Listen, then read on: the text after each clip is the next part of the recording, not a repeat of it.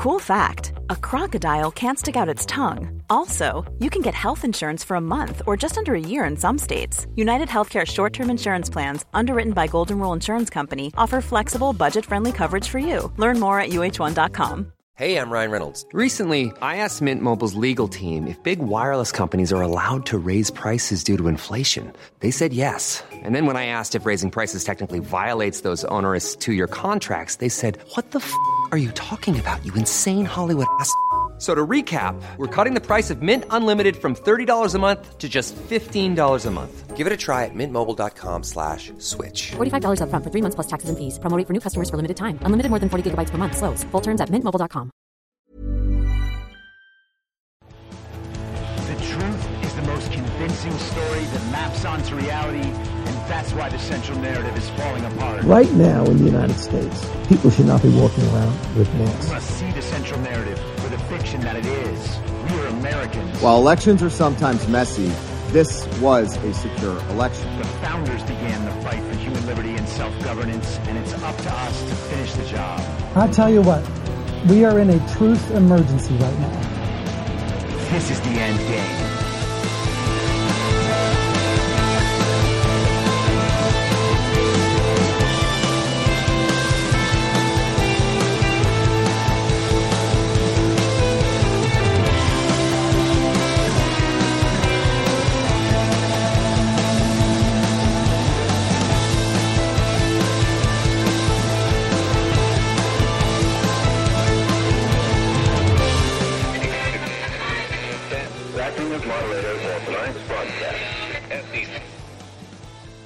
It's Wednesday, November 8th, 2023, the 1022nd day of dystopia. I'm your moderator, Chris Paul. Let's be reasonable. A warm welcome and hello to all of you listening to the podcast on the day of its release. The only way to do that is by becoming a paid subscriber at I'mYourModerator.substack.com.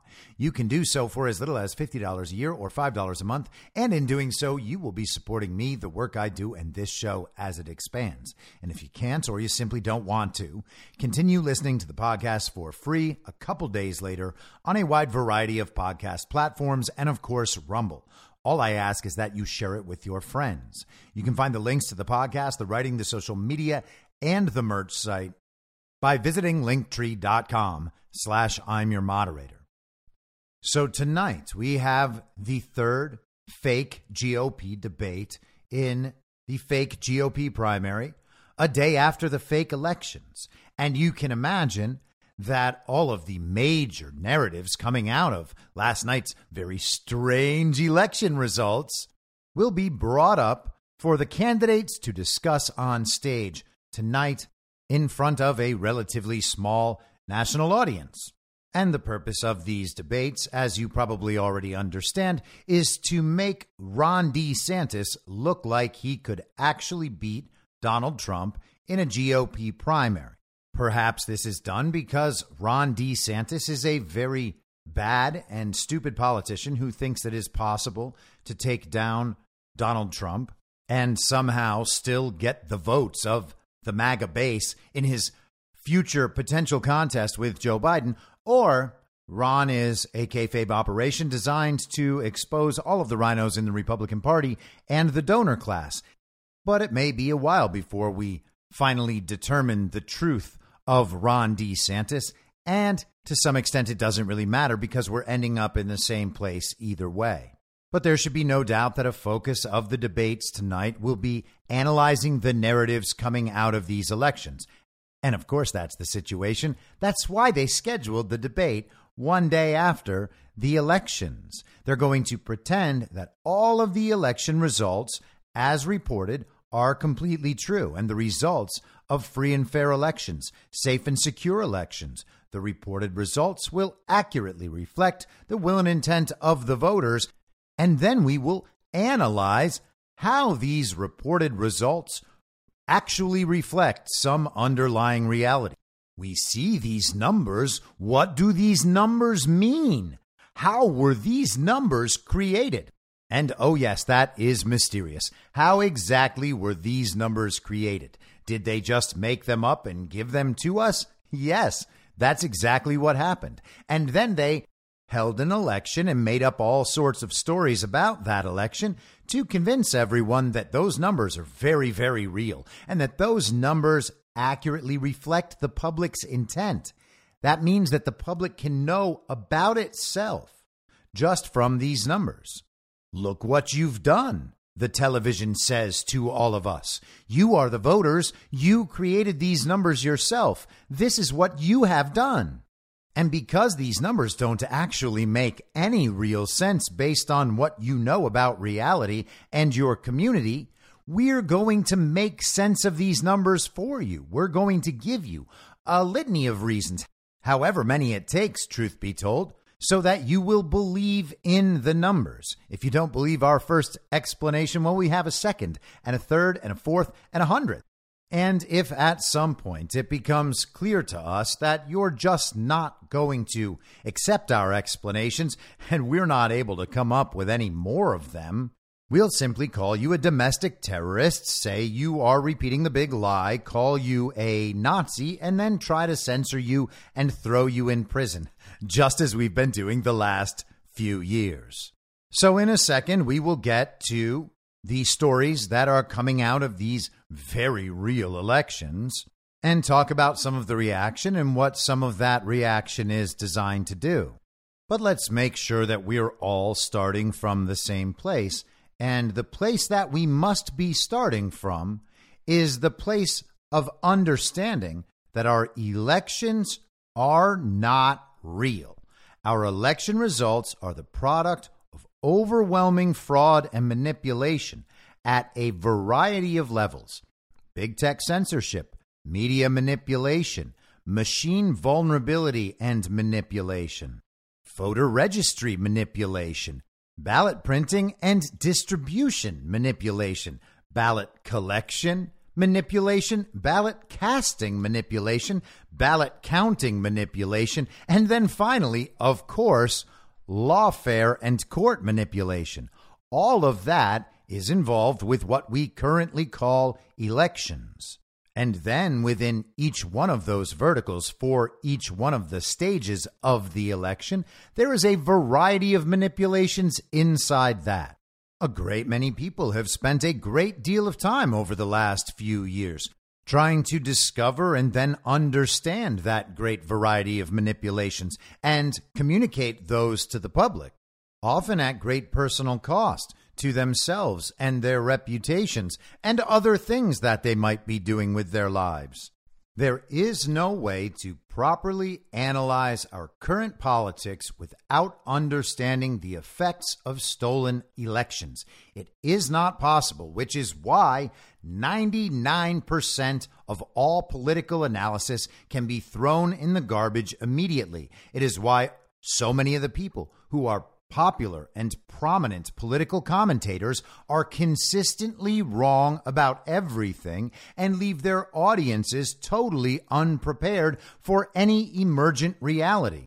And at some point, you got to wonder if that is a conscious choice being made. If that is actually the point, to leave everybody totally unprepared, to deal with reality as it emerges in the world. Because what happens when you are consistently destabilized and thrown off course and confused? Well, you are forced into a position of weakness and vulnerability and mental chaos, and you are likely to accept whatever answers are given to you by whoever seems to be authoritative and confident when giving you those answers. You want to apply order to chaos, and whatever seems more orderly then also seems helpful. So people accept the answers as given, they go back to sleep, and next time an election comes around, they will once again find themselves beset by chaos and confusion, and once again trust the regime, the authoritative source, in supplying the answers that help bring them out of that chaos and put them back to sleep, only to encounter more chaos in the future. The only way out of this is by understanding the truth. The truth is that there is absolutely no reason to have any faith whatsoever in our election process. And until something major is done to change that, the situation stands as it is. the burden of proof is not on us. The elections quite clearly cannot be expected to be free and fair, safe and secure, and for the reported results to accurately reflect the will and intent of the American voter. We don't have to contest a series of totally unsubstantiated numbers and then find some collection of votes that are clearly fraudulent or lawless to overcome the difference between the made up numbers. This is a silly exercise. I don't know why anyone has ever believed it. The system has been made far too complex to work with integrity. The system has been complicated and convoluted beyond the point where people can be expected to understand. The system introduces opportunities for manipulation and then blames all the ensuing errors on the people operating the system, claiming that it's not fraud, it's just an accident, just like all the other times. We'll have that fixed up for you in a second. Just go ahead and ignore this because the results aren't going to change. We're going to fix the system. Oh, look, we didn't fix the system. The burden is not on us to prove fraud, the burden is on the people supporting the system to prove that the system can work. And they have done absolutely nothing to ensure that. The election integrity measures that have been carried out in various places have not ensured election integrity. Not at all. There is no transparency. Claims of fraud are written off as conspiracy theories and not taken seriously. There is no respect paid to the voting population at all. And if no one's allowed to check, then no one should be expected or even encouraged to think that the results are real. When I was a little kid, one of my best friends had a wild imagination, and he told me that he had lightsabers and a Millennium Falcon at his house. Now, let's say, for instance, that he had told me he had five lightsabers, and I was like, nah, I don't think you do. And then he suggested that the only way for me to refute his claim was to prove that he did not have lightsabers or that what he had weren't lightsabers and that I had to do all of this without checking. That would be insane. And that's basically what we are being asked to do and to believe.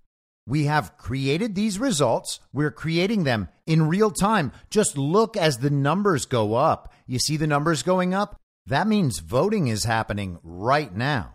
And if voting's happening right now and you can see those numbers going up, well, that must mean that we're counting them correct. See, it's a real election. Now we've told you, look at this. The number we've produced is 721463. If you think that number's wrong, you need to find which of the numbers in that number are wrong. And you're not allowed to check because we already told you, and we're the people who tell the number. Everybody knows that we must be trusted. We are the tellers of the number. Once we give you the number, you trust the number. It doesn't matter what the number is, we're giving it to you. That's how you know it's the right number. That is what we are dealing with. The burden of proof is not on us. Election after election after election after election has clear and obvious indications of fraud, not only in the process and what we learn on election day and prior, but in the results and in the impossibility of the results.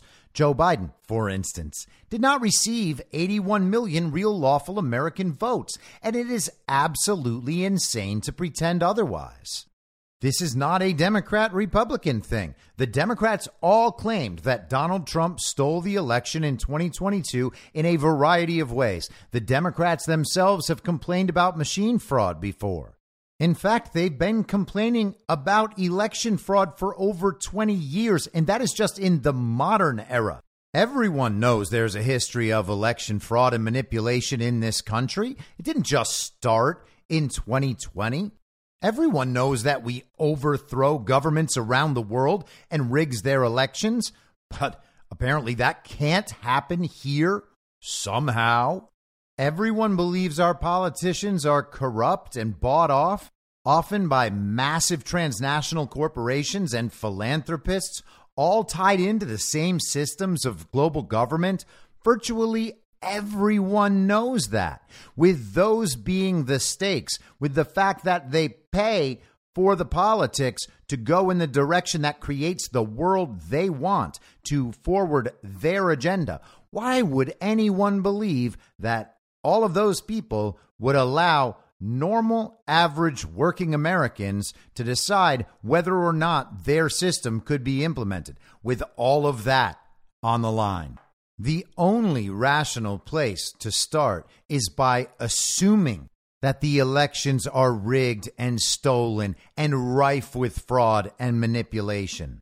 It's not a conspiracy theory, it's basic common sense. If you are going to allow someone to continuously rob you and pretend there's no way they're doing it because you don't want to be called names, they're not going to stop robbing you. And just because other people are willing to say the same thing you're saying, it doesn't make you less robbed. You got robbed. There is no reason to have any faith in the election system. It is proven over and over and over and over and over again. And yet we have the same people out every single time telling us that the system produced accurate and reliable results again, and then just beginning to analyze and create narratives about politics that match the agenda they were pushing the day prior. We get all sorts of explanations for the results, and the people creating all of those explanations never bother to mention election fraud, election rigging, election theft. Why in the world is that? Why are they so committed to the uniparty election system? It's like they're more concerned with some personal need, usually based on reputation, than they are about the future of the country as they watch society decline. Think about what we are dealing with here. We're dealing with people who remove the fact that Joe Biden did not receive 81 million real lawful American votes from their conversation and from their thinking completely. They don't believe that they can prove election fraud because they're not very smart and because they haven't checked for themselves. So they don't talk about it at all. But the burden of proof isn't even on them. There is no proof that the elections are free and fair, safe and secure, and that the reported results accurately reflect the will and intent of the American voter in the first place. They have already reversed the burden of proof. But because they don't understand that and they haven't checked for proof and they don't believe that they have enough proof or that their proof doesn't matter, they pretend that the underlying reality is different than it actually is. I mentioned this problem yesterday because there is now this public conversation on social media and people's words last online. And everybody is super worried about ever being called a hypocrite or ever being proven wrong about anything they ever said in the past, as if there is anyone in the world that doesn't meet those conditions. Now we have these ridiculous demands for some sort of ostensible objective truth or journalistic accuracy that can never, ever, ever be fulfilled and isn't demanded of the other side. And here's an example, by the way. It is still seen in certain quarters, comprised mostly of standard issue, uniparty right and left villagers who are wannabe elites and who depend on that power structure. To be conspiratorial thinking, the stuff of conspiracy theory, to talk about stolen elections, despite the overwhelming evidence, despite them being stolen in broad daylight, despite all of the absolutely impossible results, everything that has happened, that is still a conspiracy theory. But the opinion that masks helped against COVID is taken seriously and not mocked in those circles.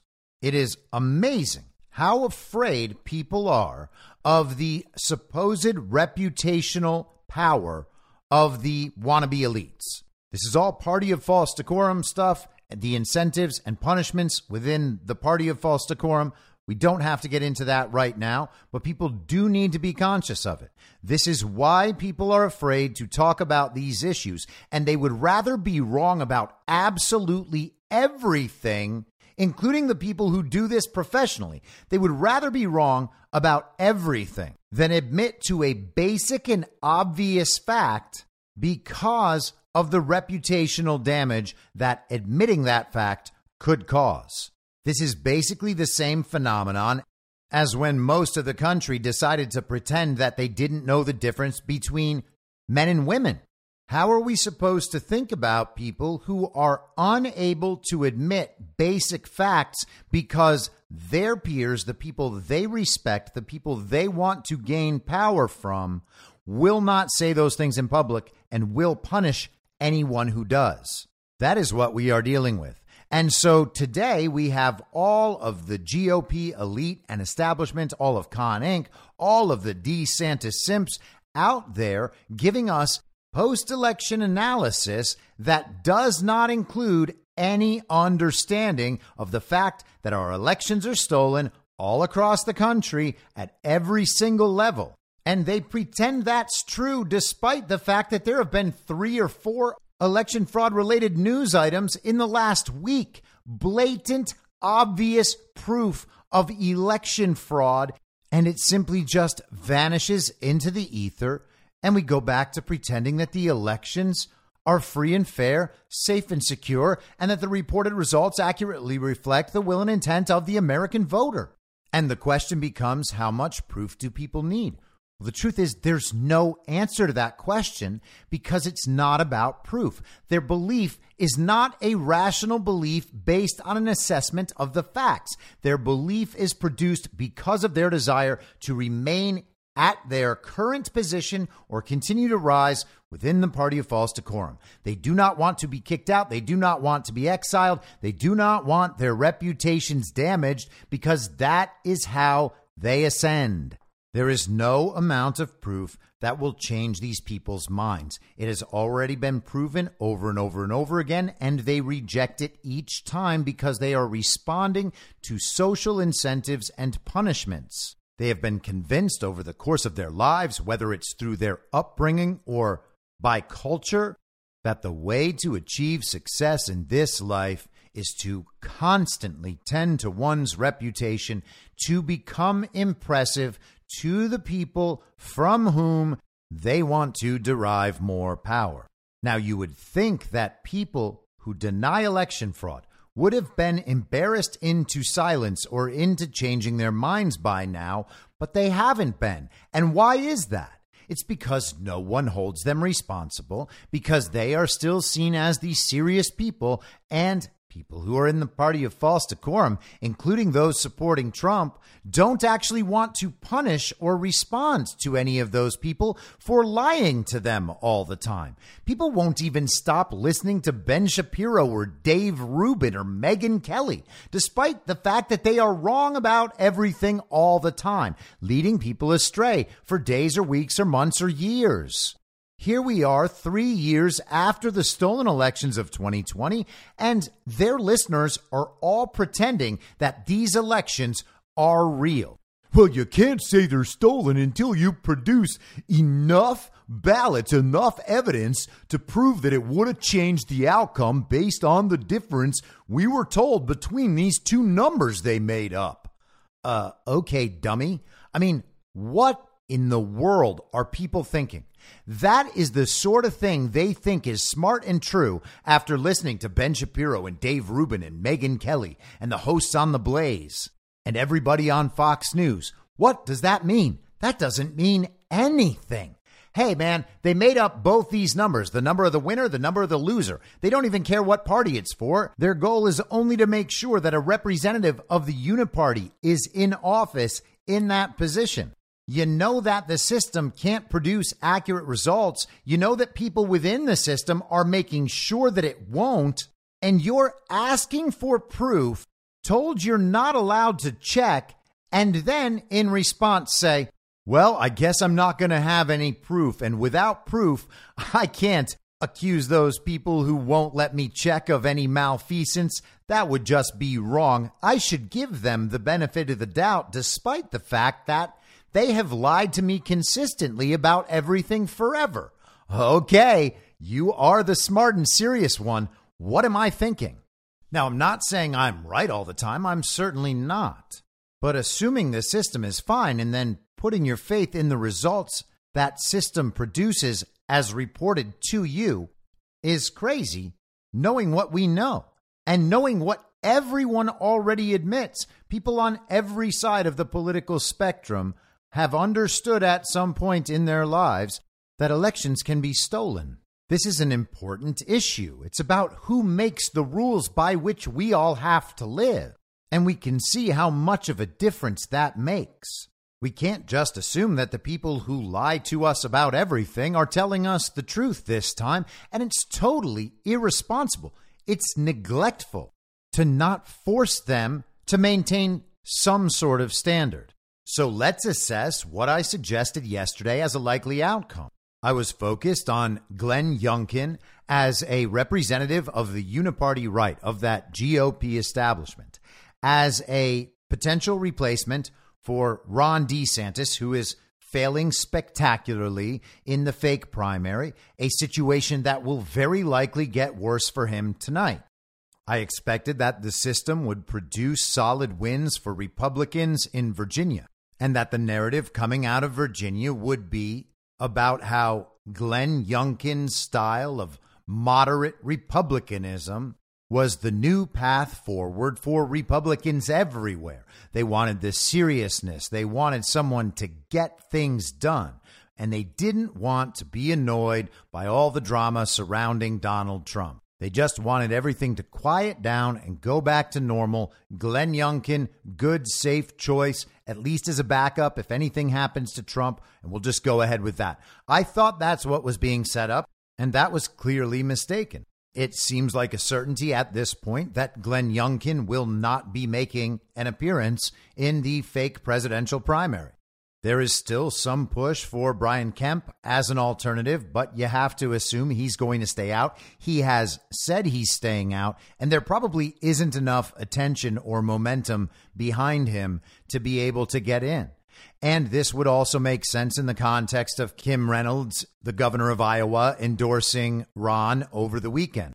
There would have been some signal that the Glenn thing wasn't going to happen and they're just going to have to stick with Ron. So let's get some momentum out there behind Ron. But none of that has materialized for Glenn. And the GOP in Virginia, rather than becoming more powerful and ascendant, has had their power stripped away in some very strange ways. Trans candidates, a webcam prostitute nearly winning. Very strange results. And let's get some of the mainstream story on these election results today. And we will look to CNN for being as normy as possible. Let's start with Virginia. Democrats will win control of Virginia legislature, CNN projects, in blow to Governor Youngkin. Democrats will win full control of the Virginia legislature, expanding their foothold in state government and effectively ending Governor Glenn Youngkin's hopes of governing with Republican majorities and enacting his conservative agenda. So the days of Glenn are officially over before they even began.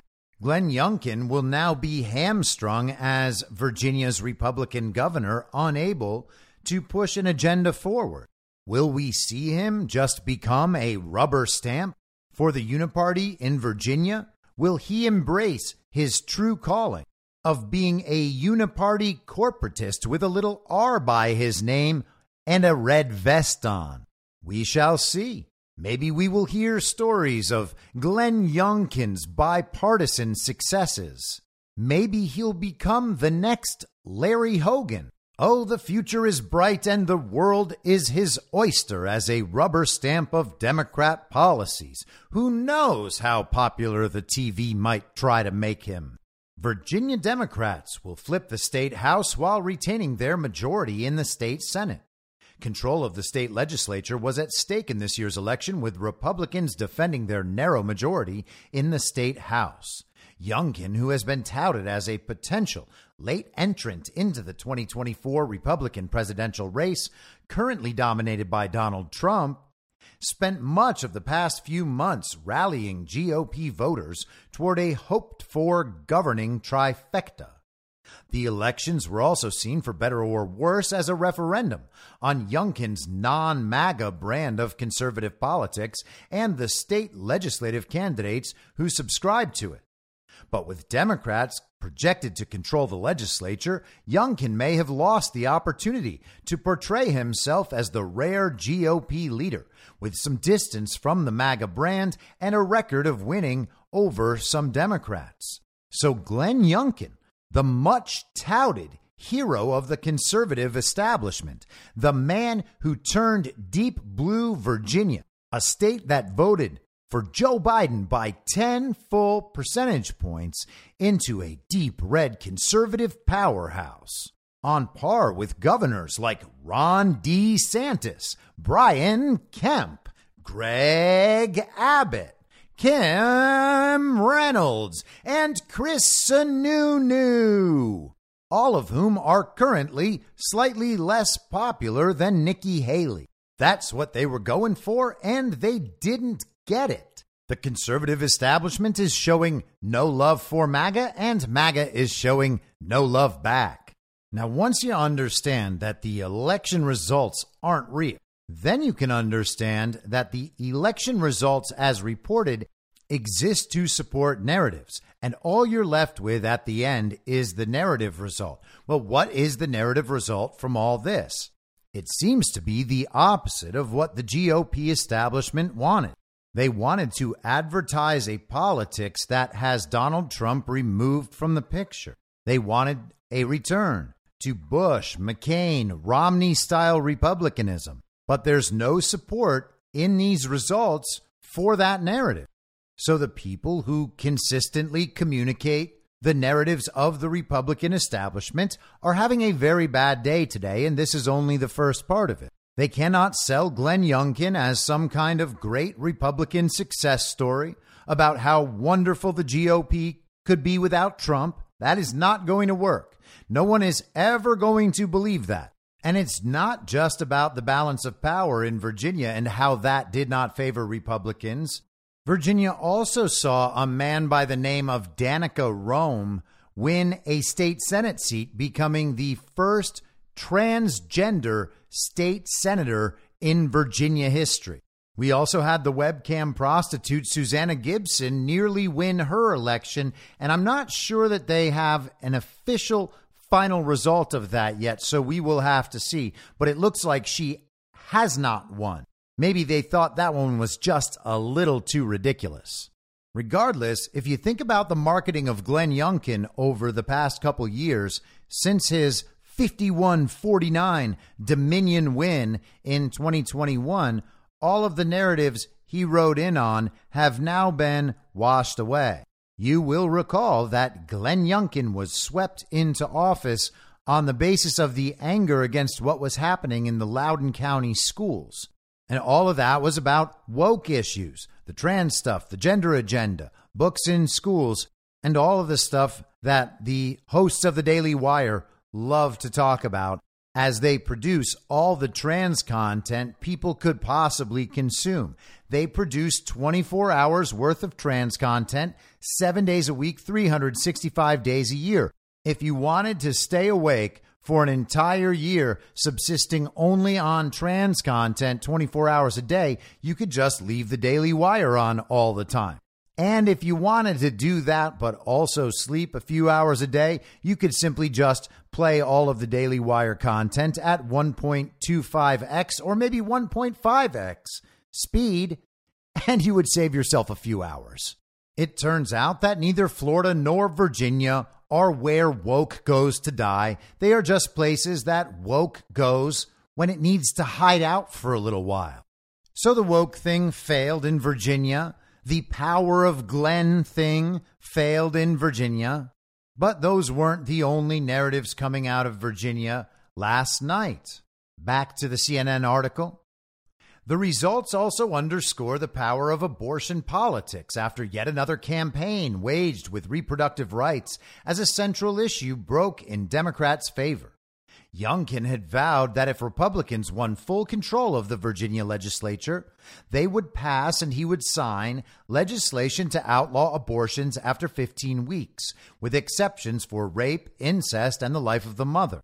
And so, rather than understanding that elections are stolen, we are being told that this election in Virginia and the results, the election of the tranny candidate, the near election of the internet prostitute, all of that was about how much Virginians love abortion. And of course, we were given abortion as an explanation for many of the election results last fall as well. Everybody knows that as soon as you say abortion, that means women everywhere are coming out to vote in droves, and young people everywhere and Democrats everywhere. And the coattails of the abortion issue will sweep Democrats into office because everyone knows that Republicans are trying to control a woman's body and are dead set on taking away the rights of half the population. And they pretend that all women like abortion. But it's not true that all women like abortion, and it's not true that the abortion standards that the left promotes are even popular with half of the women in this country, much less the men. It's also not true that this is one of the primary issues for people. People are watching society crumble, and we are told every day about the frustration with Democrat politics. We've been getting poll numbers suggesting Biden is not only losing to Trump in the important battleground states, but that he's losing the Democrat Party's hold on the black vote. The Democrat Party's hold on the Hispanic vote and the Democrat Party's hold on the young vote. And despite all that, we're being told that Democrats came out in droves to vote against the chance that abortion might be taken away. Give me a break.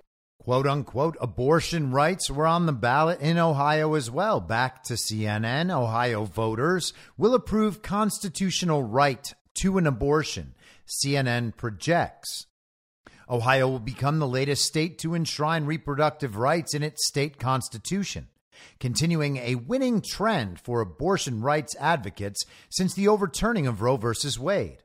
With the passage of the ballot measure Issue 1, Ohio will be prevented from restricting abortion access before fetal viability, which doctors believe to be around 22 to 24 weeks of pregnancy. After viability, the state can restrict abortion access unless the patient's life or health are at risk. And naturally, this is what abortion advocates want. They can use those late cases and manipulate things how they need to to get all the abortions and all the fetal tissue these abortions produce that they could ever dream of. We should stop pretending that the Republican establishment has any problem with that. They always claim to have a problem with that. Otherwise, they would have no voters whatsoever. But they don't really have a problem with that. And the proof is in the fact that for the 50 years Roe versus Wade was the quote unquote law of the land, Republicans used the abortion issue to win elections and never really did anything about the issue. They exist only as controlled opposition and the people who direct their behavior in office have no interest in restricting abortions. It is part of their agenda. The Republican establishment has attempted in the last couple of cycles to make abortion a national issue, even though Donald Trump and three Supreme Court justices have returned that issue to the states. It's almost like the Republican establishment nationwide is attempting to subvert the progress that MAGA has already made and hand the Democrats a win, which is part of why Donald Trump has taken a more moderate approach to this. But back to CNN. The vote is yet another sign that abortion access is a key issue for voters across party lines, even in a state like Ohio, which has trended Republican in recent elections. It hasn't just trended Republican, it has been a solidly red state. And somehow that solidly red state just reversed that very solid trend to pass a ballot measure favoring a constitutional right for abortion. These were President Trump's Ohio results in 2020. Trump won 53.3% to 45.2%. And it's worth noting that CNN has this race from 2020 still listed as an estimated 99% in. But Donald Trump received 3,154,834 numbers on this screen representing votes, whereas Joe Biden received 2,679,165 numbers on this screen representing votes, a difference of nearly 500,000 votes out of a total of nearly 6 million in Donald Trump's favor. And here are the results from last night. As projected right now 98% of the vote in. The yes on the constitutional right to abortion in Ohio is at 56.6%, the no at 43.4. Here are the total votes. 2,187,592 in the yes column, 1,675,728 in the no column. So now that is a 500,000 plus vote lead for the constitutional right to abortion in Ohio. We go from nearly 6 million total votes in the 2020 presidential election to under 4 million in the 2023 election. A state Trump won by half a million votes and 8%, as reported, has now produced a 13 point win in favor of abortion, a margin of that same half a million in the other direction with 2 million fewer votes. And we're all just supposed to think, oh, yeah, that makes perfect sense. You know how much those communists like their abortions. That old red state of Ohio, despite the absolute failures of the illegitimate Biden administration, the failures in East Palestine, all of that, they went out in support of Democrat agenda items. Ohio is for lovers. Ohio is also for lovers who made a mistake with their lovers and now don't really want to take responsibility for it. I think it's just going to be easier this way. This one little mistake between two lovers shouldn't affect a child's whole life nor ours. Let's just change our political opinions completely. Oh, what a turnaround! Abortion as a national issue. Roe versus Wade overturned. That would send it back to the states. The states can just do their own thing about all that. But no, no, we can't have that. Abortion must be a national issue, and the Republican establishment has helped make it one, right alongside their controlled opposition on the uniparty left. And together they use abortion to explain election results, the numbers we are given that come from I don't know, wherever lightsabers come from. Here's some response to the Ohio results from questionably MAGA Ohio Senator J.D. Vance. For pro lifers, last night was a gut punch, no sugarcoating it. Giving up on the unborn is not an option. It's politically dumb and morally repugnant. Instead, we need to understand why we lost this battle so we can win the war. I was very involved in the no campaign for issue one, so let me share a few insights. First, we got creamed among voters who disliked both issue one and also Ohio's current law, the heartbeat bill. We saw this consistently in polling and in conversations. Quote, I don't like issue one, but I'd rather have that extreme than the other extreme, end quote. This is a political fact, not my opinion. And this political fact to J.D. Vance is proven by the outcome of these elections as reported, which we have to assume are correct, even though we're not allowed to check. Second, we have to recognize how much voters mistrust us, meaning elected Republicans, on this issue. Having an unplanned pregnancy is scary. Best case, you're looking at social scorn and thousands of dollars of unexpected medical bills. We need people to see us as the pro life party, not just the anti abortion party. Third, as Donald Trump has said, you've got to have the exceptions. I am as pro life as anyone, and I want to save as many babies as possible. This is not about moral legitimacy, but political reality. I've seen dozens of good polls on the abortion question in the last few months, many of them done in Ohio. Give people a choice between abortion restrictions very early in pregnancy with exceptions or the pro choice position, and the pro life view has a fighting chance. Give people a heartbeat bill with no exceptions, and it loses 65 35. The reason we didn't lose 65 35 last night is that some people who hate no exceptions restrictions will still refuse to vote for things like issue one. Fourth, we've spent so much time winning a legal argument on abortion that we've fallen behind on the moral argument. I talked to so many decent people who voted yes on issue one, and their reasons varied. Some described themselves as pro life but hated the lack of a rape exception in Ohio law. Some were worried that Ohio law would prevent them from addressing an ectopic pregnancy or a late term miscarriage. Some didn't understand the viability standard in issue one and thought that, of course, you should be able to abort a non viable pregnancy, as that would be a danger to the mother. You can criticize the propaganda effort on the other side for lying to people about these issues or confusing the populace, but it suggests we have to do a much better job of persuasion. And I'm not just talking about 30 second TV commercials, I'm talking about sustained, years long efforts to show the heart of the pro life movement.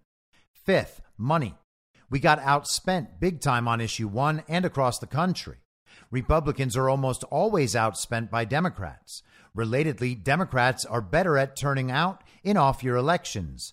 The National Party should be focused on two and only two issues how to juice turnout in off year elections, and how to close the finance gap with Democrats. A lot of people put their heart and soul into this campaign. The local Right to Life organizations in Ohio, the Center for Christian Virtue, SBA, Governor DeWine, and so many others. I tip my hat to them. A lot of people are celebrating right now, and I don't care about that. I do care about the fact that because we lost, many innocent children will never have a chance to live their dreams. There is something sociopathic about a political movement that tells young women and men that it is liberating to murder their own children. So let's keep fighting for our country's children and let's find a way to win. Now, JD Vance makes a lot of good points in there, and I believe that he is sincere about his opposition to abortion and his support for the pro life side of the argument. But I think that some of that is disingenuous, and I think that some of it is downright ignorant, particularly the analysis that includes the assumption that our elections are free and fair, safe and secure, and that the reported results reflect the will and intent of the voter. That is not true. JD Vance knows that it is not true, and yet we have to hear this analysis that includes the assumption that everything he knows to not be true is in fact true. Now, he might be right that there are people out there who find both positions a little extreme and this one a more practical position. He is right that people see a serious moral issue in forcing a woman, in their understanding, to carry a baby to term that is the product of rape or incest, or if the pregnancy itself may somehow compromise the life of the mother. All of those are reasonable concerns. These are moral conversations that we have as a society, as a community, and reasonable people may end up coming down on both sides. There may well be a real world trade off between the position of moral purity, whether that position is the product of one's faith and belief system, their understanding of their religion, or whether they just believe that a fetus represents a human life and no one has the right to take it. And the view that if the moral purity becomes the priority rather than saving the lives of babies, and the moral purity makes it harder to create a system that saves the lives of more babies, there's probably a trade off in there. There's probably a moral conversation to be had. I'm not in a position to make that decision for other people. That's their decision to make about where they come down on that moral issue. And if you don't like that position, you can think that they're bad people. But for us, it has to be a question of is it better to take the view of moral purity or is it better to be more practical in the hope of saving more babies? If there is a real world trade off there, that must be resolved, and the strategy should reflect your moral conclusions.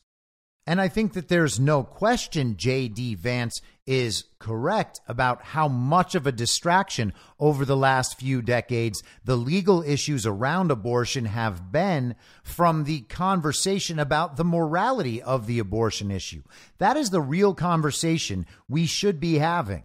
All the talk about when the restriction should be is being skewed and propagandized in the public conversation. People get mad about the six week abortion bans and those limits. And that gets framed in the public conversation as some kind of extreme position. But what's extreme about?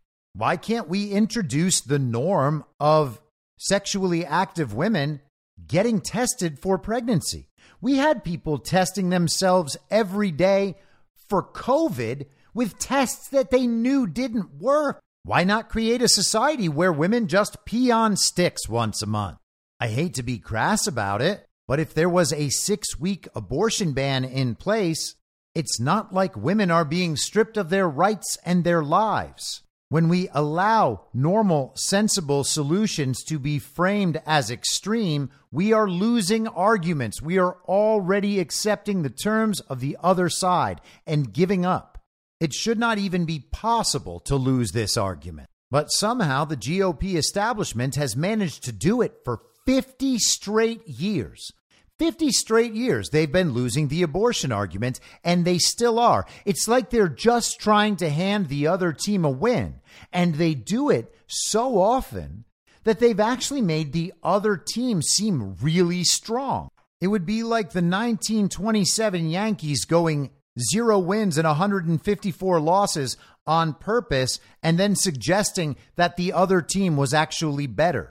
Abortion is a losing issue for the Republican establishment because they want it to be a losing issue. They lose on purpose. They are the Washington generals of the abortion debate. They were even gifted the forever refutation of the my body, my choice argument in 2021 with the vaccine mandates, and they are still losing the argument. How does that happen if not on purpose? CNN adds in another article about key takeaways from last night's elections. In the end, though, Ohio Republicans might have gotten off easy. Their referendum took place now during an off year with no voting for statewide office or president. Other state Republican parties might not be so lucky. In Arizona, activists are gathering signatures for a 2024 ballot initiative that will ask voters a similar question to Ohio's this year, a development that already has Republicans there fretting. Tonight's results in Ohio should scare every Republican in a state where an abortion question is on the ballot in 2024.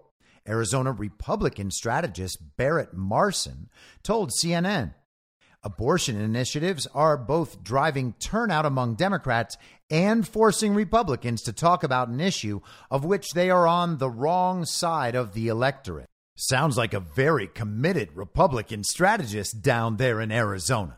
So they're going to try to get a ballot measure put on the Arizona ballots next year so that they can explain what they will call a massive Democrat turnout operation. Remember, we have to pretend that elections are free and fair, safe and secure, and that the reported results accurately reflect the will and intent of the American voter in all of these states, even ones like Arizona, where we know that the proof of election manipulation, rigging, and theft is absolutely overwhelming. And they're telling us prepare for Republicans to lose in Arizona next year. And when that happens, we're going to say that it was because of abortion being on the ballot.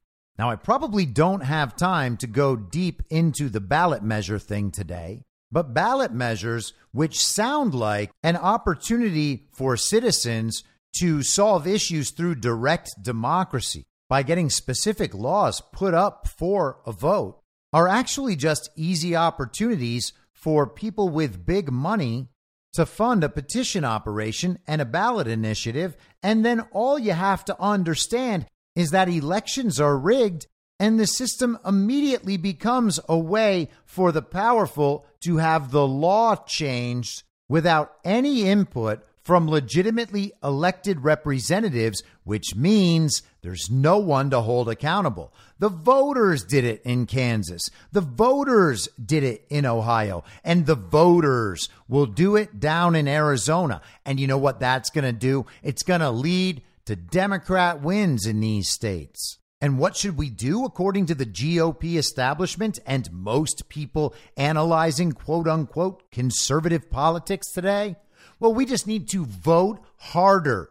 We need to listen better to Scott Presler and go vote early and do more ballot harvesting and do more registering to vote. We won't be improving the data operation of the people who steal elections for both sides of the uniparty. No, we're going to be strengthening Republican possibilities while reaffirming the validity of the election fraud system. What could be better? I don't know if you heard everything I just said, but that is a recipe for permanent failure which makes it awfully strange that it's being advertised to us by people who are supposedly on our side, people who are very smart. And then all of a sudden you realize, oh, wait, these people have all denied election fraud for the last three years to the point where their ignorance of the issue could only be seen as complicity in this treason against our country if it just so happens that election fraud is real and everyone finds out. And once you've taken that off the menu of possibilities when searching for explanations about what happens in our elections and how to fix it in the future, well, then you're just into a fantasy realm where you begin encouraging a fortification of the fraudulent system as it exists and more faith in that system as a requirement for somehow beating that system. We're being told, oh, you're causing a lack of faith in our election system, which is going to lead less people to vote, bro. What are you thinking? Oh, so more faith in the fraudulent system will make more people participate in that fraudulent system, and that will somehow lead to yielding legitimate results? Well, that's retarded. And you want our further participation in the most obviously manipulative aspects of this fraudulent and lawless election system? Well, hey, bro, that's retarded too.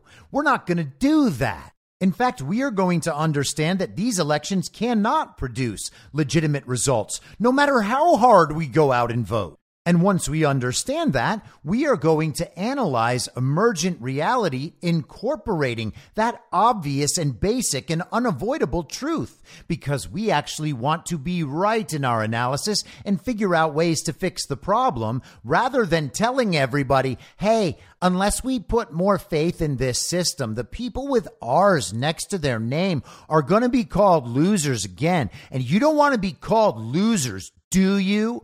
I know I don't. I don't want to be called a loser. So I'm going to put all my faith in this system. And I'm going to assume in every case that what I'm being told by the television is true this time. Because without that, we can't understand these other important elites with the little R's next to their name. We need the people with the little R's to beat the people with the little D's. And if we can just do that, our problems will be solved. What we need to do is elect someone like Glenn Youngkin, who will just get things done without anyone noticing. Does that sound like a preferential outcome in a government of by and for the people? No, that sounds like a preferential outcome for people who want to do a bunch of things that the citizens would never approve of without any pushback whatsoever and without anyone knowing what's being done in their names. Those are the conditions where you can begin lopping off kids' genitals and supporting Nazi armies in Europe. Now go consume more trans content so you can get a pat on the back for knowing who has the wee wees and who has the hoo ha's. That's how you'll know you're helping. Tell us how serious you are as a Republican voter again. And we still haven't even gotten to the weirdest result yet. Here is CNN. Democrat Andy Beshear won re election in Kentucky, but who lost? Andy Beshear won a second term on Tuesday in a state that Trump carried by more than 25 points in 2020. Now the real fight begins. Endorsed by Trump, but often described as Mitch McConnell's protege, Daniel Cameron's defeat will stir a lot of finger pointing within the Republican Party. Former New Jersey Governor Chris Christie was directing his at the former president shortly after the polls closed, calling the result another loss for Trump. So Mitch McConnell's protege lost in Kentucky, a state Trump carried by 25 points himself three years ago. And that is a loss for Trump. Christie said the losing will only end for Republicans if we rid ourselves of Donald Trump. Trump, loser in 18, 20, 21, 22, and 23. So, four of those five election cycles, Donald Trump was not on the ballot, but he has lost all five of them. And Daniel Cameron's loss is Trump's fault, despite being Mitch McConnell's protege. And Daniel Cameron, by the way, is black. That's got nothing to do with it whatsoever. I mean, it would if he was a black Democrat, then his race would have been the reason he lost. Kentucky would have been extremely racist not to elect him. But since he's a black Republican, it's just Donald Trump's fault that he lost. Trump won by 25 points in 2020, the last time he was on the ballot. Daniel Cameron lost by seven in 2023. So a 32 point swing away from Trump is Trump's fault. Even CNN is not buying that. Trump will likely take a different view of the matter, but the reality might be that neither high ranking Republican Party leader had a direct effect on the Kentucky electorate, which has routinely given Beshear high marks for his work and appears to have been concerned about Cameron's stance on abortion. Last year, Kentucky voters rejected a ballot measure that would have denied constitutional protections for abortion.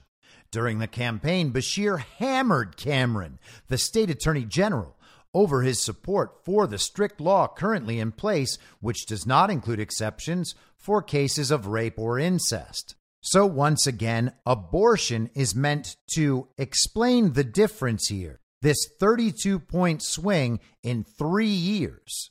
We have to assume that the results are right there must be an explanation for results this extraordinary and absurd. Therefore, it's abortion. And oh, yeah, it's because Kentucky kind of likes their communist governor.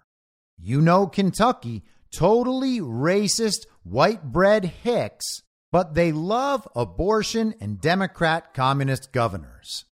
But that's not really the weirdest part of the Kentucky results. The weirdest part is what happened down ballot.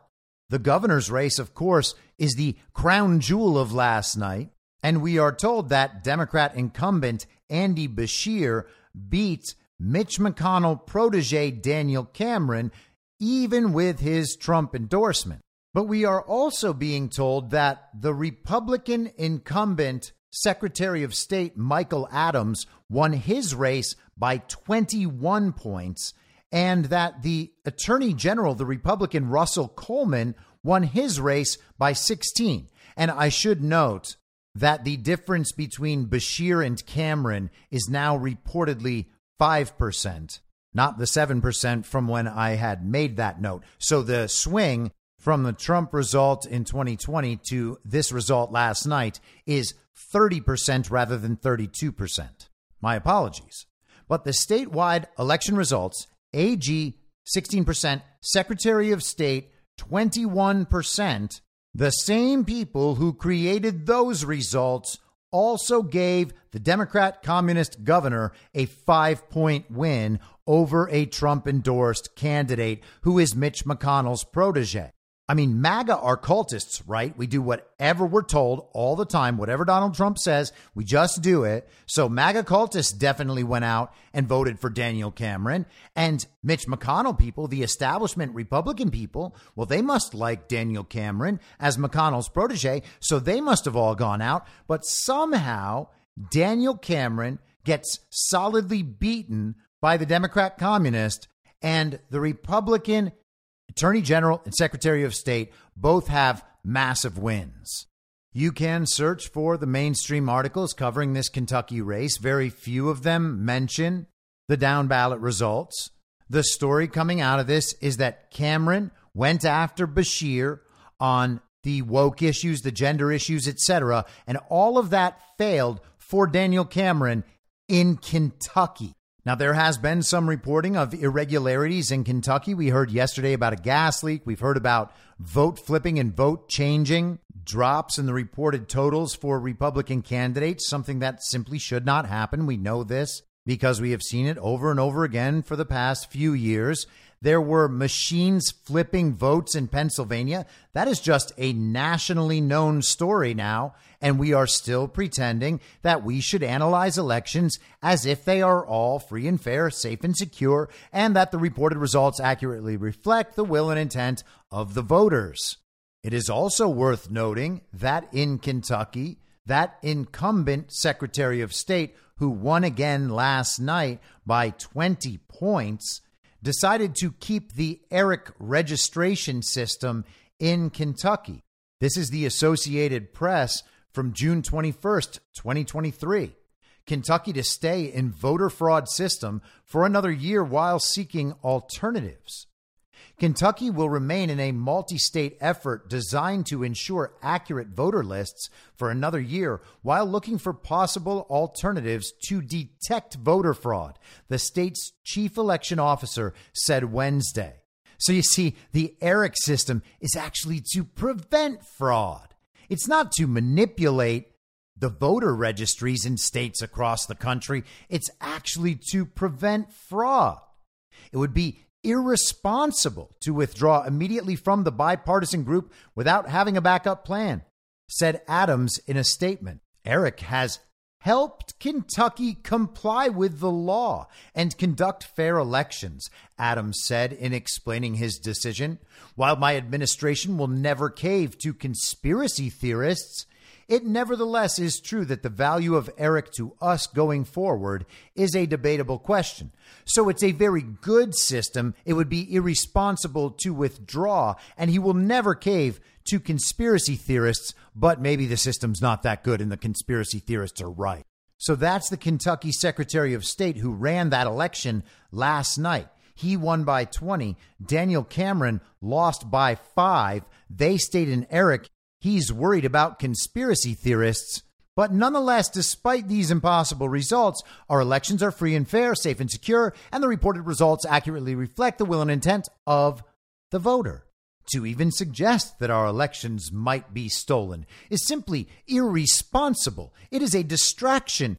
It is what turns off so much of the country to MAGA policies and to Republicans in general.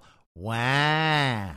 Another day of being told stupid nonsense by stupid people. That's all today is. You don't have to get upset about this. They're blaming things on you because they will never blame themselves. What could be more obvious from people who are still denying election fraud after three years of it becoming increasingly obvious to everyone? It is not a matter of proof they don't care about proof. Stop trying to supply these people proof. Stop even engaging in the argument. Understand that there's no reason to believe our election systems can produce accurate results and laugh at anyone who says otherwise. The argument has already been made. Laugh at these people and ask them why they believe that the election system can produce legitimate results despite all evidence to the contrary. Do you really think the TV is telling you the truth about our elections this time? They decided, oh, you know what? We really need to start being honest about these elections. But despite all of it, we still have people trying to analyze elections as if the system is just fine. This is Sean Davis from The Federalist. The Kentucky governor race results were interesting because the race was a contest of two political dynasty machines in the state McConnell versus Beshear. It's an open secret in Washington that McConnell is out of gas, has lost control of his own conference, and is no longer calling the shots. He will not be Senate GOP leader after next year's election. But we didn't learn until last night that McConnell's personal political machine in Kentucky is also on its last legs. Cameron was literally McConnell's protege and was described as such in local media for years. He worked for McConnell, was picked for his statewide runs by McConnell, had his campaign run by a veteran McConnell aide, and even counted McConnell among attendees at his wedding. Cameron's election was supposed to be McConnell's crowning achievement, as well as McConnell's opportunity to finally retire and focus on his health issues. It's hard to overstate what a devastating personal loss last night was for Mitch McConnell. He desperately wanted to leave the Senate on a high note. Instead, McConnell will limp out of his leadership role after 2024, having lost the confidence of his Senate colleagues, the opportunity to have his hand picked political protege appoint his successor, and the ability to push forever war in Ukraine. Now, again, some of this analysis is obviously correct about the state of the real world, but it still leaves out the most basic fact which is that the election results cannot be relied upon at all, and so no conclusions can be drawn from it. Everything he said about Mitch McConnell there is certainly true, and it is probably the most true that Mitch McConnell did not want Andy Beshear to be the person who would appoint his successor if and when Mitch decides not to continue. So now Mitch is apparently there for the long haul, no matter how many more times he glitches out. The longer he stays in, the more embarrassing it will be. The more he will be exposed, and the more his legacy will be tarnished. They would have loved to take Mitch McConnell out of office on a grand farewell tour and then honor him as a great stalwart in the GOP Senate a larger than life figure who left his indelible stamp on Republican politics for generations, blah, blah, blah. You know what they always say. Well, now he can't do that because Andy Beshear won a rigged election rather than Daniel Cameron winning a rigged election. The Eric Friendly Secretary of State remains in place, and I guess we'll have to see about this Republican Attorney General. But no matter what, despite the election irregularities an impossible outcome. Nothing is wrong with the system. We need to analyze it in other ways. So we've been told that these results that are disappointing for Republicans are Trump's fault, of course, and they are about abortion, of course, which portends, of course, to poor results in 2024 anywhere that abortion might be on the ballot. That will give Democrats' advantages. But we have not yet discussed the final and most important excuse for the results last night, and that is Ronna McDaniel as the head of the RNC. Ronna didn't do well in fundraising. She didn't do well in allocating money. She didn't do well in strategy. And Ronna, as head of the RNC, has presided over yet another major loss for the Republican Party. Now, we saw this battle play out back in January as Mike Lindell was running for the RNC chair, as was Harmeet Dillon, the supposed Republican attorney who has represented clients like DC Draino and others she is involved with the state party of California, and she was being strongly supported by each and every DeSantis simp in the world. It was a massive priority for them to have Harmeet Dillon elected as chair of the RNC. And when that didn't happen, they blamed it all on Donald Trump. Reports were that Trump backed Ronna McDaniel for RNC chair as opposed to Harmeet Dillon. And now we are once again seeing that Ronna McDaniel is responsible for all these losses, according to DeSantis Simps and according to everyone else. Now, here's the thing I am not defending Ronna McDaniel in any way whatsoever.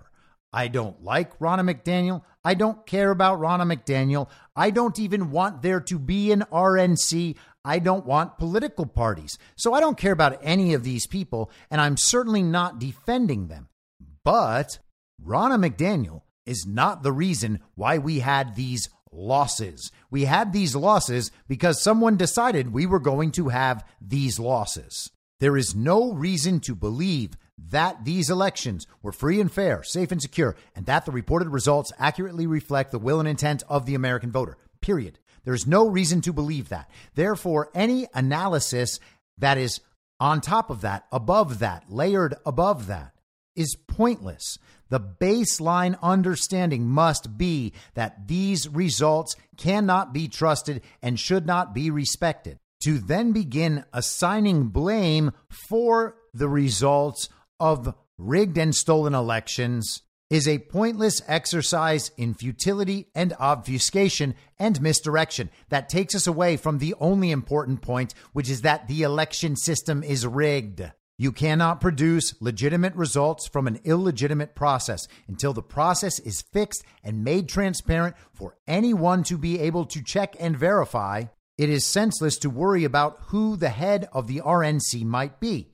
Now, why would people who understand all of this still care about who the head of the RNC is? Well, it seems like they have priorities that Ronna McDaniel is not fulfilling, and that is all that matters. No, Ronna McDaniel has not fixed our elections or really done anything to fix or even expose the problem. So, again, I have absolutely no love or support for this woman whatsoever. I do not care about her fate at all. I'm not suggesting that she should die or anything, but how she drifts off into irrelevance doesn't mean a thing to me. But the priorities of people pushing Ronna as the problem while ignoring the real problem mean a great deal to me because they are influencing a public narrative and it seems like they are trying to get a result that they were unable to achieve last year. They want to now replace Ronna once again, maybe with Harmeet Dillon, maybe with someone else, but they want Ronna replaced. Why? So that whoever they replace Ronna with is able to influence the primary process next year.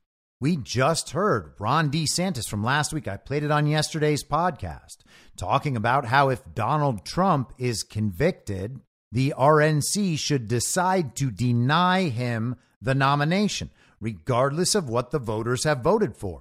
They want the RNC to make the decision that Donald Trump, as a convicted felon, cannot win in the fall, and therefore they cannot give him the nomination. They will give someone else the nomination as their candidate, and Ron DeSantis will be the nominee at that point of the Republican Party. That is the strategy. So, understanding that possibility, it is then no surprise to see all of the DeSantis supporters trying to place all of the blame on Ronna McDaniel and then get her removed. Ronna McDaniel might simply be a placeholder in that position. It's not like Donald Trump is directing MAGA to donate to the RNC or to support the RNC. There is no support directed from MAGA to the RNC. The RNC might make itself completely and entirely irrelevant by this time next year. And so Ronna McDaniel at that point will not matter at all. But Ronna McDaniel certainly matters a lot to people who are outside of MAGA, and it might be worth wondering why that is and why they are going so hard after Ronna McDaniel and why they want her to resign or step down immediately. John Solomon, who I generally like a great deal, the fantastic reporter on all things Russiagate, really does an excellent job of covering Congress, a straight newsman from Just the News. He does a show with my pal Amanda Head. He was on War Room this morning saying that Donald Trump needs to get Ronna McDaniel to step down in order for Republicans to win rigged elections in 2024. Again, I have a great deal of respect for John Solomon, but that is a ridiculous analysis. We have a totally broken election system that has zero integrity and zero transparency and has absolutely unequivocally lost the trust of the public in an irredeemable way. We don't need to pretend that Ronna McDaniel is the deciding factor in the outcomes of these rigged elections. The regime is creating the chaos, the uniparty left and the uniparty right. They're creating the chaos and the confusion, and they're also suggesting what the answer should be. In this case, get rid of Ronna and let's replace her with someone else in the RNC. And hey, if those people make it easier for Ron DeSantis to win and Donald Trump to lose, or easier to get rid of Donald Trump completely, well, I guess that's just all the better. That's what they get for losing rigged elections. And that's the case that they are currently selling to Republican voters, and standard issue uniparty right villagers are eating it up because they were called losers by the television and they want someone to blame. And all the people that they still listen to and still respect for some reason, despite those people being wrong about absolutely everything for years in a row, are telling them that it's about Trump and abortion and Ronna McDaniel, who, by the way, they blame on Trump. So it's really about Trump and abortion. And it's definitely, definitely, definitely not about the election fraud system. It's not about the fact that our elections are rigged and stolen at every level all across the country. Because if they admit that basic, obvious truth that virtually everyone can see just by looking, because it's happening right out in the open, then all the rest of everything they've said and done over these last few years immediately falls apart. Their reputation becomes immediately nothing, or so they think. And that's that. So they just play the game on the terms prescribed for them by the party of false decorum. They would rather be wrong about absolutely everything all the time with the approval of the people they want to impress than be right about basic, obvious truths and be punished for it. You want to know why we lose elections? That's why. I'll be back tomorrow at the same reasonable time on the same reasonable podcast network. I don't have a network. Masks and lockdowns don't work. They lied to you about a pandemic, and Joe Biden will never be president. In my mind, that's the end game. If you're listening to this episode for free, you can support me and support the show and the work I do by signing up for a paid subscription at imyourmoderator.substack.com. You can do so for as low as $50 a year or $5 a month. Comes out to under a quarter per episode, and you'll blast right through the paywall for all of the writing. The merch store is www.cancelcouture.com, and you can find everything else by heading to Linktree, linktree.com slash I'm your moderator. And I'll see you soon out on the range.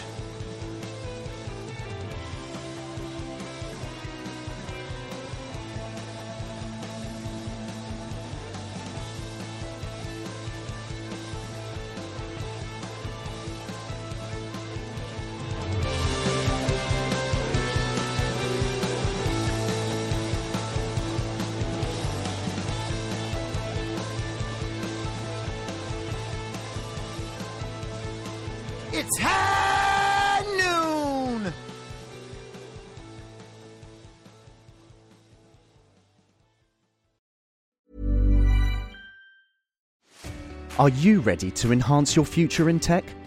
Then it's time to make your move to the UK, the nation that has more tech unicorns than France, Germany, and Sweden combined. The nation that was third in the world to have a $1 trillion tech sector valuation. The nation where great talent comes together. Visit gov.uk forward slash great talent to see how you can work, live, and move to the UK. In my mind, that's the end game. Thanks for listening.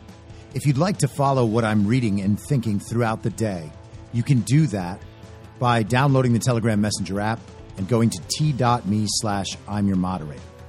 On social media, you can follow me on Truth Social, Gettr, and Gab at I'm Your Moderator. I also have channels on Rumble and BitChute. If you'd like to follow the writing, you can find me at I'mYourModerator.substack.com. The merch site is cancelcouture.com or go direct shop.spreadshirt.com slash cancel dash couture. If you'd like to support the podcast financially, the best place to do that is Ko-Fi. Go to ko-fi.com slash I'm your moderator. And all of these details will appear in the show notes with each episode. I'll see you soon down on the range.